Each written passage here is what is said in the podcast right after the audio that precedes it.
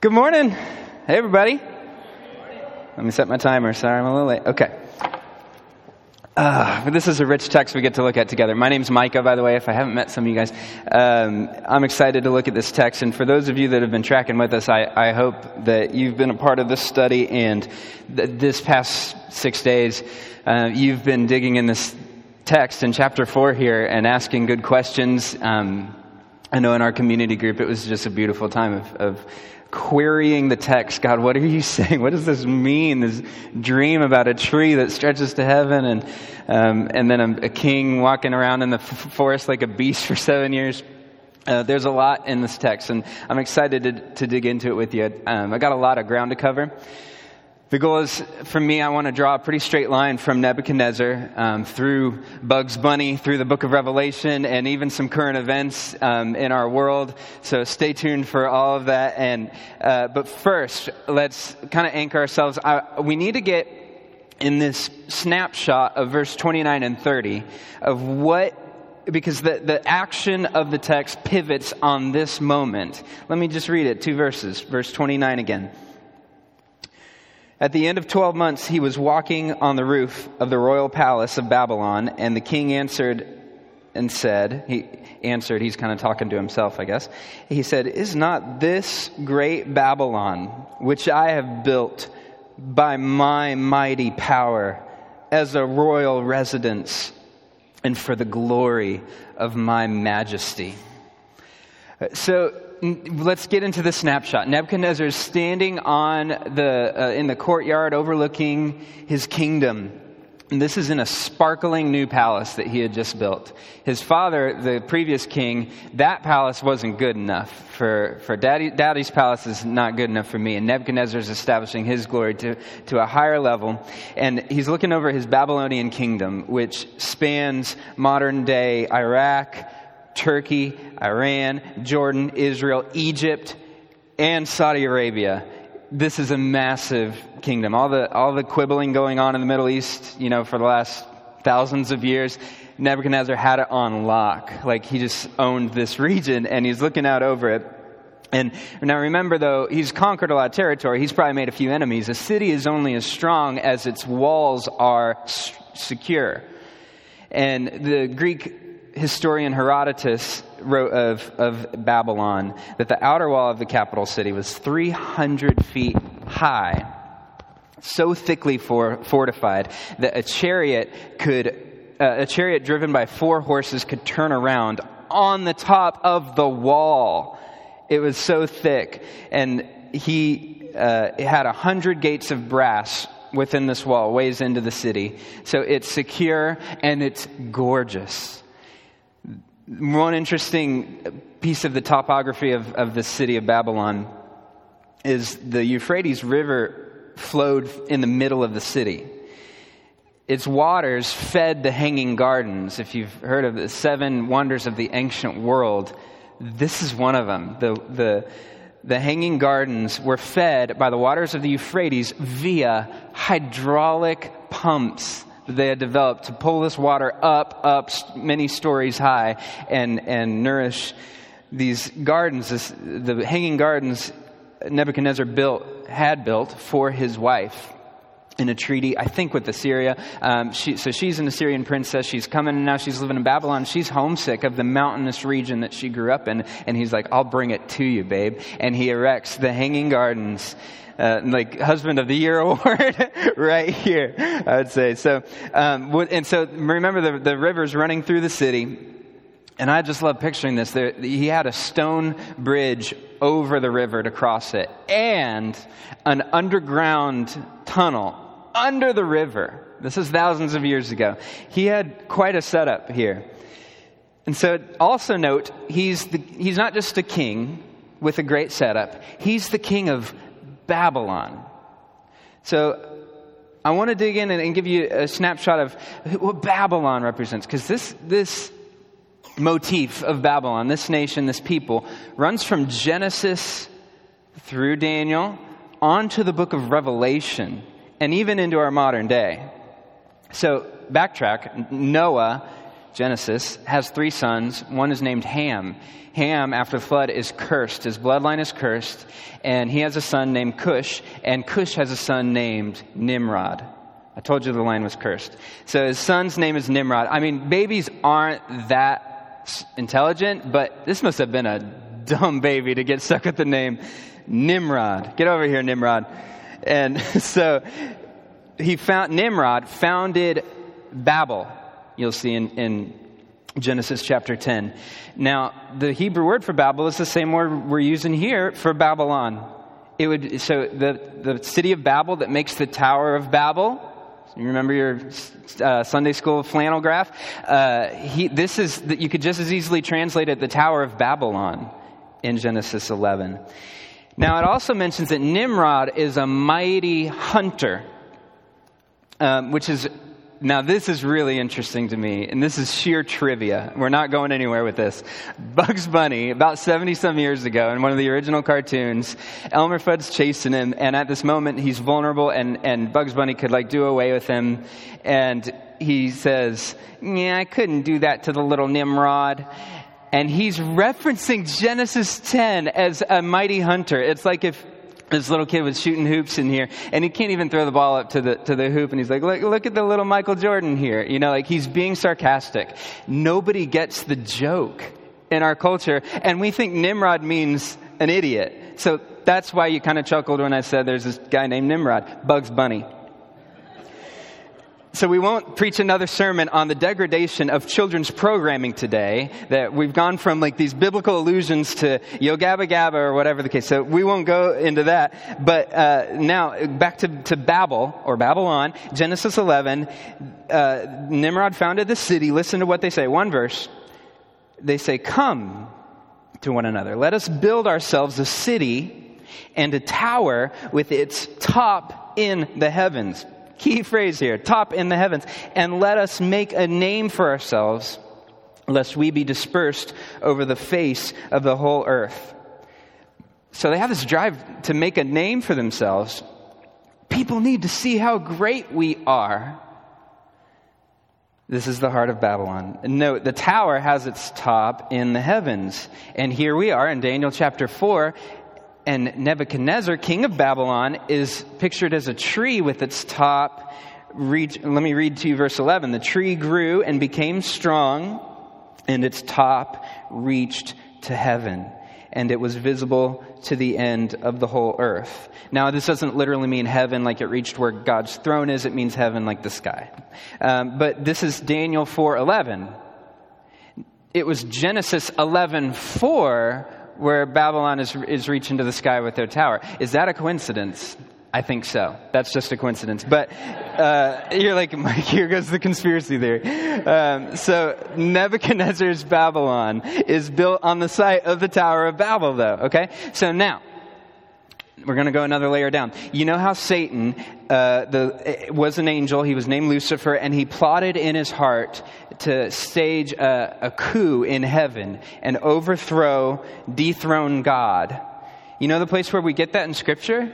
It's Isaiah 14, which is specifically about the king of Babylon. And we're going to, let me read it to you. Isaiah 14, you said in your heart, I will ascend to heaven above the stars of God. I will set my throne on high. I will sit on the Mount of Assembly in the far north. That's way up there. I will ascend above the height of the clouds. I will make myself like the most high. If you just circled every word about a vertical ascension in that text, so we see in Genesis a tower, we see in Daniel a tree, we see in Isaiah this mountain, this vertical imagery. It represents man's, mankind's self sufficiency to climb the ladder to the top, to ascend the throne and rule ourselves without needing anything from God. Finally, in Revelation, chapter 19. This is moments before the great wedding feast of the Lamb. And it's the only time in the New Testament that the word hallelujah is used. The saints are, are extolling God. They're lifting him up. They're thanking him. And, and they're rejoicing that Babylon, the whore of the nations, is destroyed. Fun Sunday afternoon. Go read Revelation 19, okay? Uh, it's, here's one verse. chapter 19, verse 3. Hallelujah.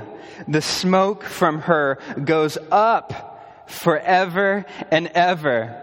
God's like, you want to be up at the top? How about the smoke of your ruin is rising forever and ever? This is God's sense of humor. And uh, so this Babylon's pictured as the whore of the nations, this great prostitute. Uh, and this is a symbol of, it goes through the sexual immorality of uh, luring all the nations into immorality and luxurious living. I don't know, it sounds a lot like America's influence on the world, but we'll see how that plays out. So, whenever you see Babylon in the Bible, know that the motif is signaling high handed arrogance, haughty self sufficiency against the Most High. It represents mankind's uh, desire to climb the ladder to the top. Babylon stands for mankind banded together, all to shake its collective fist at the Most High, at the sovereignty of God. It's a controversial doctrine because men hate God uh, being sovereign over them in any respect. It's a symbol of the high handed arrogance of mankind, our, our go, go at it alone independence, our self sufficiency. Babylon is the essence of what it means to be a sinner.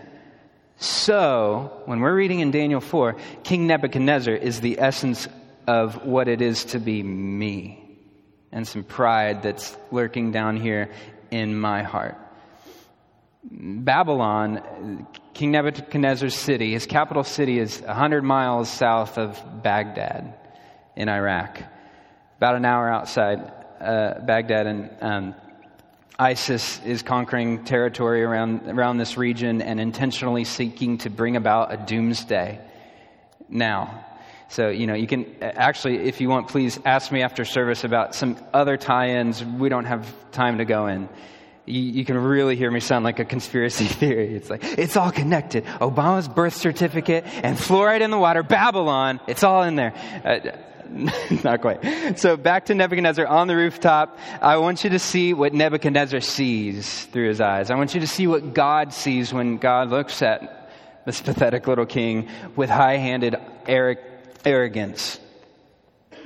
Let's read verse 30 again. What's on Nebuchadnezzar's lips? He says, Is not this great Babylon, which I have built by my mighty power as a royal residence and for the glory of my majesty?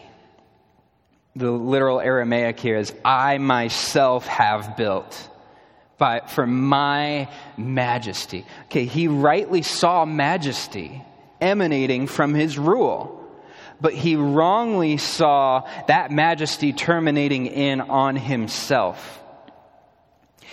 He rightly saw glory downstream from his rule, but he wrongly thought that he must be the fountainhead of glory. It must be coming from me. How wonderful I am. And that there's no greater glory if he would turn around and look upstream to the Most High who's using a greater glory within his little glory in his temporary earthly rule. He says, This is all for the glory of my majesty. Okay, this is a story about glory. When I say this, I mean Daniel 4 is a story about glory. And I mean the whole Bible is a story about glory. And I mean your whole life is a story about glory. And I mean this entire universe is a story about somebody's glory. What is glory? That's probably a good question to ask at this point. Is it uh, just fame? God's glorious. He's famous. Nebuchadnezzar was glorious. He was famous. Um, or, I don't know, we kind of think about maybe these spotlights, if you, if you had my perspective here, just bright light like the glory of God, and you're just literally squinting from His glory. Is, is glory just being, as, as Lewis said, a living electric light bulb? Um, Weight of Glory, great book on, on this subject, but we don't have time.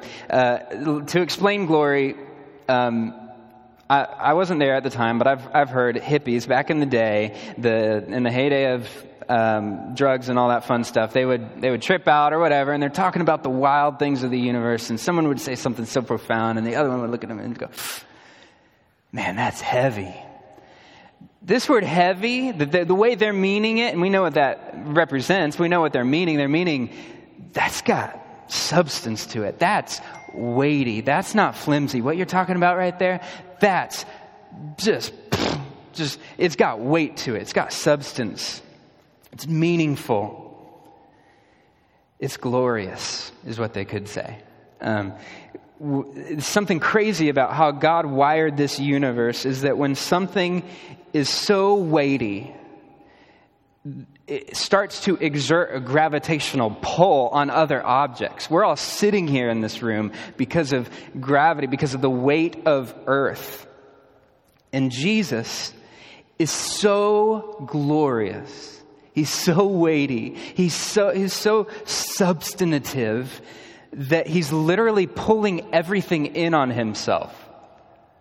Colossians says, For in him all the fullness of God was pleased to dwell, and through him to reconcile to himself all things, whether on earth or in heaven, making peace by the blood of his cross. Jesus, with his glory, it pleased God to reconcile to himself all things, whether on earth or in heaven. It's all converging on Jesus.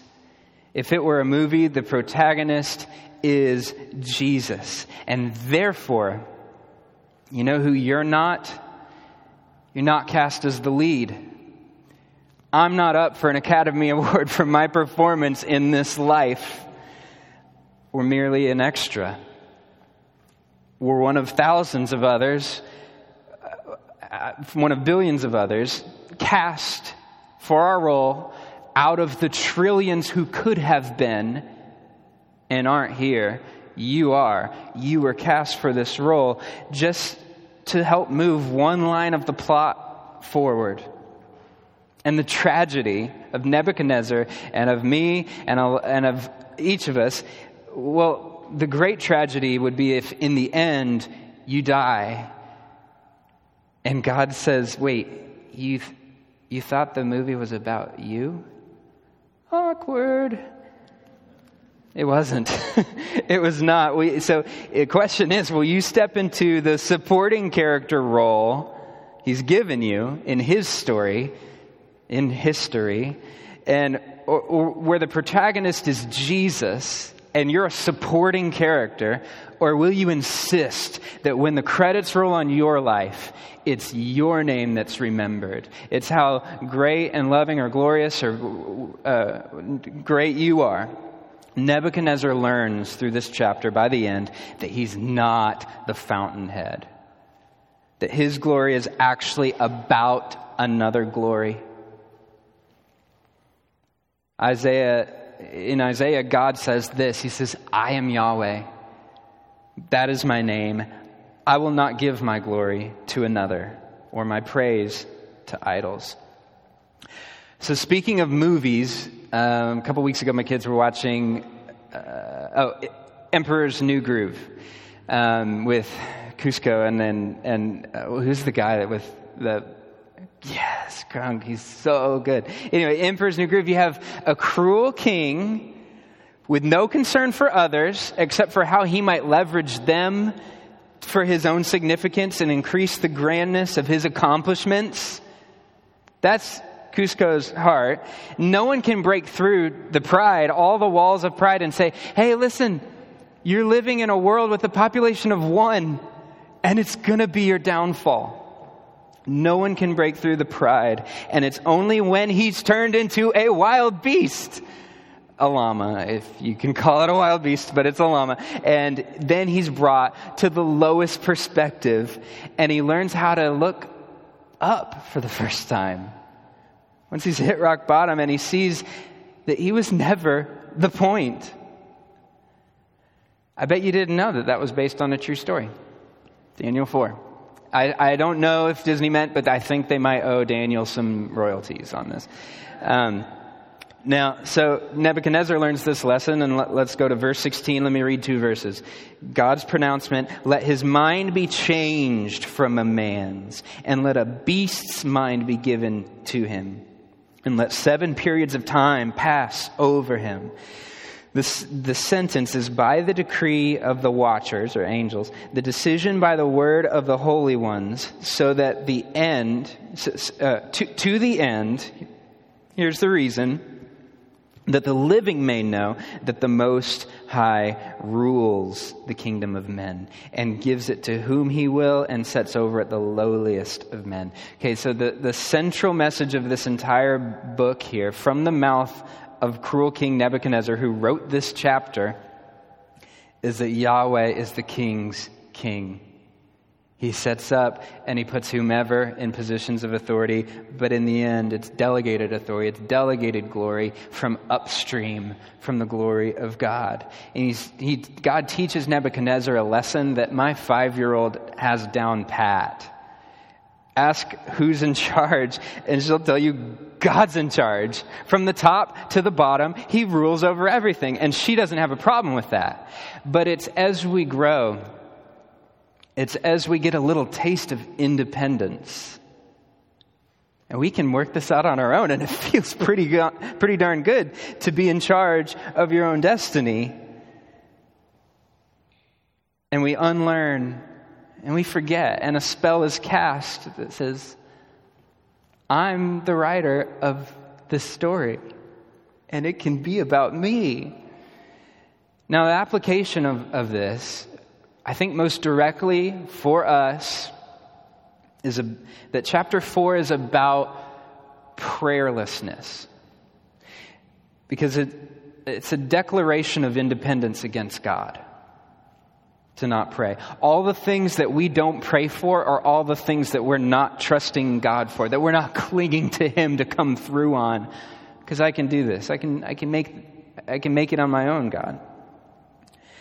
Prayer is the very uh, native language of dependence, of being needy. So if prayer isn't very natural to you, dependence on God isn't very natural to you and, and welcome to fallen humanity. But prayer is how uh, dependence naturally, instinctively speaks.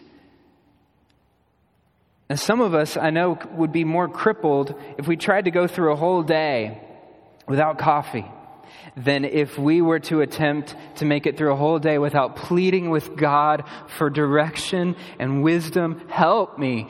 Holy Spirit, empower me for what I'm setting my hands to do. This is David in Psalm 143 says, Let me hear in the morning of your steadfast love, for in you I trust. Make me know the way I should go for to you I lift up my soul. This is uh, morning, faithful. Uh, his head comes off the pillow, and he says, I want to know the way I should go today. I'm lifting up my soul to you. Dependence. But I feel it today, what, what you're feeling and what we're all feeling is we're so busy running around building our own little kingdom. We're little Nebuchadnezzars building this own little kingdom, starring in our own little indie film that we hope to premiere at Enzion one day. It's, it's, this is why we don't pray. Our prayers seem feeble and weak or powerless. And that just kind of leads to, more, to, to less and less praying. The more your prayers just feel weak and awkward and, and sporadic because we're all just running so busy with our own little world that we're building for our glory. Now, I know the conviction, it's like, Micah, I, I know we're, I'm not praying as much as I should. I feel that. I, I, don't pray as much as I should. It's hard. Life's frantic. There's distractions, but I'm, I'm doing the best I can. And I, I, we need to dispel that myth right now. Because if you had a doctor that said you, you have a fatal condition, ma'am, sir, and unless you take this medicine every night between 11 and 11:15, you'll be dead by morning. I, would, you, would any of you have trouble being faithful to that? I, you would never miss a day. You would never say, "Oh, I meant to take that pill, but I was too tired," or "I was watching a movie. I didn't. I didn't leave enough time. I, did, I need to manage my time better." And then I would take the medicine. You would never do any of that. And and so when people and when I say, "Yeah, I wish I prayed more," I know I need to stop is it possible that you don't have a time management problem? Is it possible that you're not having trouble thinking of something urgent enough to lift up to God? Is it possible that there's a theological and a spiritual problem here? Is it possible that you don't think you need prayer? Meaning you don't think you need God. And so the only thing keeping me from praying as I know I ought to, is the only thing that kept Nebuchadnezzar from yielding to God. And that's, I'm just, I'm, I'm doing just fine on my own. I've got what it takes. There's an old chorus of a, of a hymn. Uh, I need thee, oh, I need thee every hour, I need thee. All the things that we don't pray about are all the things we're not clinging to God for. Every hour that goes unprayed is another hour that I have been uh, my own Nebuchadnezzar. I've been my own ruler, and I've got what it takes, and I can I can do this, God. This isn't my first rodeo. I got this. I'm self-made. James says has this rebuke if you don't feel rebuked enough. Here's James. Come now, you who say, today or tomorrow we will go into such, a, such and such a town and we'll spend a year there and we'll trade and make a profit. Yet you don't know what tomorrow will bring. What is your life? For you are a mist that appears for a little time and then vanishes. Instead, you ought to say, if the Lord wills, we will live and we'll do this or that. As it is, you boast in your arrogance, and all such boasting is evil. So, James here isn't saying, stop making plans. That's arrogant. He's telling us how we should make plans, how we should participate in the story being told by our life shouldn't be haphazard. It should be intentional, but it, you should always be reminded, even in the very language you use about those plans, He's directing the movie. Humility says, I want to be working from His script in my life. James says, What is your life? You're a mist. So think of the example of a housefly. You know, they, their lifespan is 24 hours. So if you're born in the morning and you're then, you know, by noon, like you're ready to reproduce, you, you need to stay, you need to keep your mind pure until noon and then you get to reproduce. And then by afternoon, your, your wings aren't flapping the way they used to. And you're just, you're, you're starting to break down and, and by nighttime you're dead. James doesn't even give us a full day here. We humans, we're not just dropping like flies. Our life is a morning mist, evaporated by mid morning, and we're gone. Such a short story for each of us. And if we don't trust his directing of it, if we don't trust his writing of the script, we're going to improv something off script and, and think we can make, uh, let's, let's add some drama here. I'm going to do this stupid thing. We don't pray because we don't need God's help doing what we intend to do with our life sometimes. We're making plans.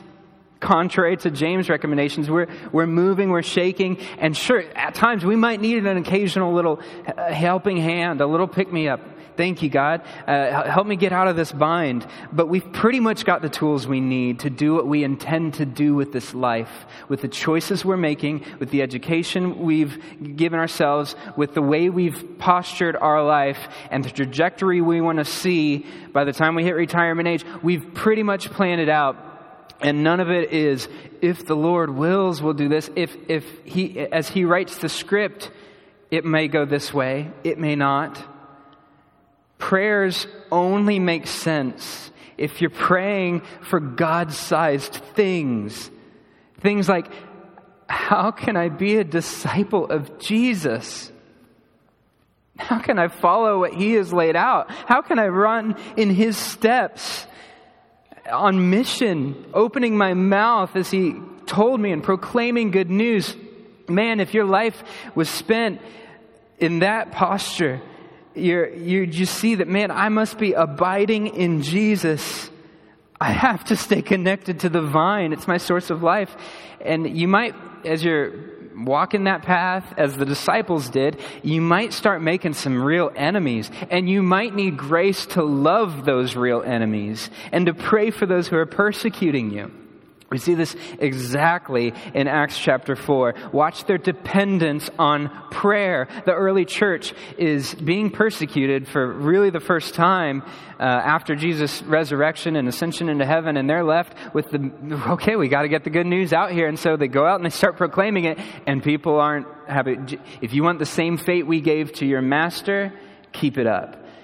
And so they meet in, at the end of Acts chapter 4, they meet one night and when they heard of it, the persecution, they lifted their voices together to God and said, Sovereign Lord, who made the heavens and the earth, who's writing this story, they're saying, and the sea and everything in them, look upon the threats and grant to your servants to continue to speak your word with all boldness. The reason they needed to pray is because their life was Jesus's, it belonged to his story. Help grant to your servant to continue to speak your word with all boldness while you stretch out your hand to heal, and signs and wonders are performed through the name of your holy servant Jesus. And when they had prayed, the place in which they were gathered together was shaken, and they were all filled with the Holy Spirit and continued to speak the word of God with boldness. God answered those prayers. They were not weak, they were not feeble, they were in line with the story God had told them that, that He was writing through Jesus, and God answers those prayers. And, and this wasn't a gathering for, for them. It's like, hey, are you going to be at the, at the monthly prayer gathering? No, this was like in the moment, there's a need, and, and we're going to gather. Jesus, if you don't come through, we're done. We, this is a war. You've, you've given us your marching orders. And if we're on the front lines going up against the enemy, if we're down in the trenches and you've called us to go over in this war for the gospel, we need ammo. We need your spiritual power, boldness in us. Okay, so we're almost done and we're wrapping up, but let's recap the major plot points. Nebuchadnezzar has a dream and doesn't really know anything's wrong with his outlook on life. And then Daniel translates it for him and says, You see yourself high and lifted up, and, and God's ready to chop you down unless you're ready to repent. And then Nebuchadnezzar, a year later, hasn't done anything, and, and the, um, the promise of God comes true. But now, in between that, there was something interesting, and it's just one verse. And this is the verse I want to conclude with, verse 27. Daniel translates this dream for him and says, Therefore, O king, let my counsel be acceptable to you. Break off your sins by practicing righteousness, and your iniquities by showing mercy to the oppressed, that there may perhaps be a lengthening of your prosperity. This is a short verse in a long story, but God here, through his prophet Daniel, is extending grace for Nebuchadnezzar. It doesn't have to be this way, it doesn't have to play out on that script.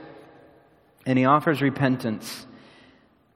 Now, sometimes when God pronounces judgment, it is final and he gives no opportunity for repentance and, and he rips the kingdom from a king's hand at, even that very night and we'll see that next week that is exactly what god does um, in chapter 5 to the king uh, to the next king after um, nebuchadnezzar but uh, you look at another instance where god says judgment is final and the people of Nineveh repent. Their king repents, leads the nation in repentance, and God relents. He turns back from the destruction he had planned for them because of their repentance. And so I, I think it's clear that God was giving this moment of repentance, and this moment for Nebuchadnezzar was 12 months to heed Daniel's call to repentance, to turn from sin a year goes by, and now Nebuchadnezzar, he's thinking like, well, uh, yeah, I shouldn't have eaten that ice cream the night before I had that crazy dream, but luckily I dodged that bullet. And he mistook um, God's merciful patience with God's weak impotence. That the word of the Lord was not sure, that it was not, that that threat could just be safely ignored. It's like when you're, you, you're driving and, and for the first time you see your check engine light come on, and you just get this pit in the pit, in your stomach, like, oh no, what's this going to cost me? And you're like, I've got, okay, I'm going to get that looked at tomorrow. And then, you know, life gets a little busy, and you get, you kind of get used to it. A week later, you're like, oh yeah, I really need to get that fixed. I need to get that looked at. A check engine light, and it, but it doesn't hurt as bad. It doesn't give you quite that pit in your gut, like, oh no then the transmission's shot. And so eventually it's like, yeah, next week I'm going to fix that issue. Now it's just white noise eventually. Right, Cassie? when the check engine's light, light is on, eventually it's just like, it hasn't blown up yet. We're probably fine. And you're just driving down the highway, and uh, that wasn't really a rebuke for Cassie because I should be the one fixing her car. Um, it's my problem. So one day she'll be driving down the highway, and you start to smell something funny, and then your engine seizes. And you really should have dealt with this a year ago, Nebuchadnezzar. God is long suffering, but grace does not mean endless opportunities to continue in sin. Finally, God says, Fine, Nebuchadnezzar, thy will be done. You want to have a heart like a beast? Why not a mind and a body of a beast to match? God can do this. In, in Proverbs 21, it says, the, king, the king's heart is a stream of water in the hand of the Lord. He turns it wherever he will. Yahweh is the king's king. And that means he's our king. And if he's our king, it means he can issue commands and he can call for repentance and his spirit can stir something in you that you've neglected the spiritual check engine light on that, that's just been there and you know you need to deal with where you're at in life in the course of your life in your self-sufficiency you know something needs to be done or you did at one time. And then life just happened and you kept on writing your own story and, and it says well nothing lightning didn't strike me yet and so you think everything is, is just going to be okay don't mistake merciful patience for weak impotence that the threat can just be safely ignored. This moment, I believe Daniel stands again calling for you to hear the word of judgment on your pride, to turn away from your sin, to, to ungrasp your fingers from, from striving up the rungs of this ladder you're just you're climbing this Tower of Babel that's doomed. But you're, you're ascending. Your status is moving on up. Op- un- unclench your hands from that and open your hands to receive grace. True humility isn't uh, just like, oh God, I'm so sorry. And you're just grinding your face down into the gravel to show God you're so sorry. He's called you to, to humility and to receive grace. And it's by looking away from the mirror of self to see something hideous or something lovely. Stop looking at you. That's not humility. Humility is from a, a lowly perspective to look up as Nebuchadnezzar did finally. And look up and, and after seven years of insanity or a lifetime of insanity, finally seeing that there's a glory that's greater than my own and that mine is my life and my glory is actually about that. It's actually about his glory. It's repentance. That's humility. Authentic hum- humility looks up and sees the all sufficient Jesus. As we sometimes sing, Behold him there, the spotless Lamb, the great unchangeable I am, the King of glory and of grace, my perfect, spotless righteousness. You don't look inside and be, oh, my righteousness is filthy rags. Fine, that's true, but your humility looks up and, he's, and it sees the perfect righteousness that's been provided for you.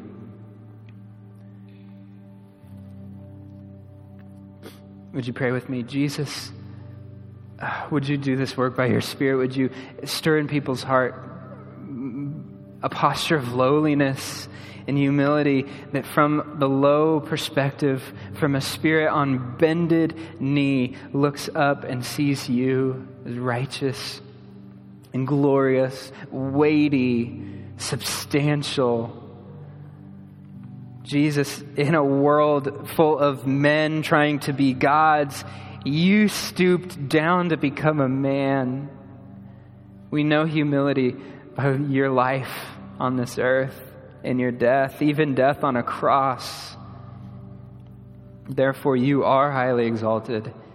And at the name of Jesus, every knee will bow. You are writing the story. We don't have the final line. You've told us the line is bow your knee, confess with your mouth, Jesus is Lord. You're my master. You're my king. You're sovereign. I repent, God. Amen. We're going to come to this table this morning. Would you stand? Servers, would you come and prepare to service the elements of communion? And the way we do communion, file down the center aisle and come out and take the bread, dip it in the cup, and circle back the outside of the chairs to your seat. And so, who's welcome at this table? Uh, if if the king's king is your king, if he's your master, this blood was shed for you. Not if you perfectly obey the master, but if he if your life is surrendered to him. This is his blood shed for you. This is his body broken for you. If you're not ready for a place of surrender and whether you see it or not, your heart is high handed arrogance against the Most High. You're not welcome at this table. But for all who are lowly, Jesus told a story about a feast, and those who were busy moving and shaking, they weren't ready to come. But for the lowly, the crippled, the lame, the outcast, they were ready to come to a feast. If your heart is ready to feast on Jesus' righteousness, come.